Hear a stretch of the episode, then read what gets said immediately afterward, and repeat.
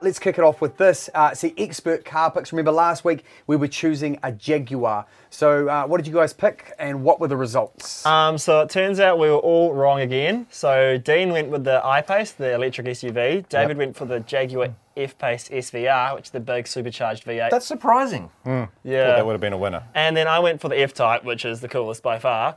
But it turns out that we're all wrong because everyone wants to buy the Project 8 that no one can actually buy. The, Jag- the Jaguar XF is up there as well, second, like equal second Yeah. with the F Type. But yeah, the, the SV Project 8 is basically a hardcore track car that everybody would buy, but would you really if it What came is it, down like to your own half a money? million dollars or something? It's like 300 something thousand dollars, I think. Yeah. but it is cool though. And left hand drive only. and that's the main thing. That's the main thing. Um, until you have to use your own money. Because I tell you what, I actually spent a day in that F Pace SVR, the V8 one, with Greg Murphy last week out at Pukekohe. That is up there as one of the perfect cars. Like you, you got room for the kids. You've got the, the V8 supercharged. It's like it's big enough to have them in. It's an SUV, but it feels like a sports car. Like he was turning that thing in. Like it's it's sounds amazing. What a car! That's up there with my favourite cars now. Anyway, um, we digress. It didn't win. Uh, The Project 8 did. This week, $80,000 performance sedans. Um, and I got carried away at the start of the show. I was saying RS4s. I was saying C63s. But the thing is, this has to be a new car, which almost fell off the desk, um, which means that um, it gets a little bit more complicated. So, what are you guys pitching in? I picked the well, probably semi obvious one, at least over the last few years the Kia Stinger. Of all the Kias, Sam, would you own a Stinger? You've got Oh. a choice of a two litre turbo. It's not rear wheel drive anymore either. It's Yeah. four drive, No, isn't it's it? Is rear-wheel it still drive. rear wheel drive? Yeah, definitely. There are updates for 2021. Yeah. Uh, you get two extra kilowatts. Uh, but you get the 3.3 twin turbo Yeah. V6 engine, which is an absolute rocket. 0 Yeah. to 104 second range. Is it? It's just good price. You save ten, twenty thousand dollars under our 80k budget. So yeah, really good package. It's a great car. It's a great car. I wouldn't buy it. It's a great car Why not? because it's a Kia. You badge snob. It's also not a sedan, just saying. Well, it's what a is ha- it? It's a five door hatchback.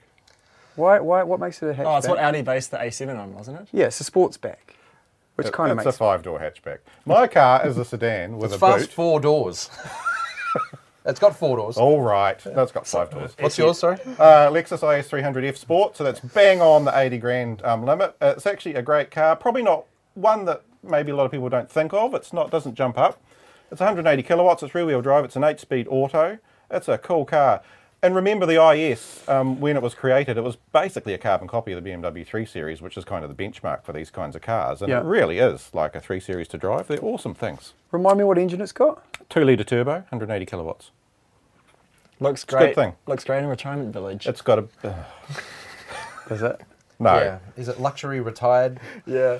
Has it got 80K? Wood Or grain no. interior. performance. It does not have a wood grain interior. It is the F Sport model. It's actually a good thing. I'd, I'd go. And it's I'd go got a, for it uh, as well. this will sell you, Sam. It's got an LFA inspired um, instrument panel. When you put it into sport mode, the whole instrument panel shifts across and you get Ah. a big tachometer in it. Lovely. But do you know what I do? I do hate a lot of these cars now. They come out for this flash kind of digital tech. Digital tech is cheap. You know, pr- pr- impress me with hardware, not software.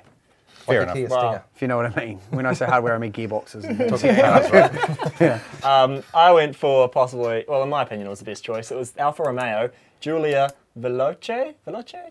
Yeah? Very good. There we go.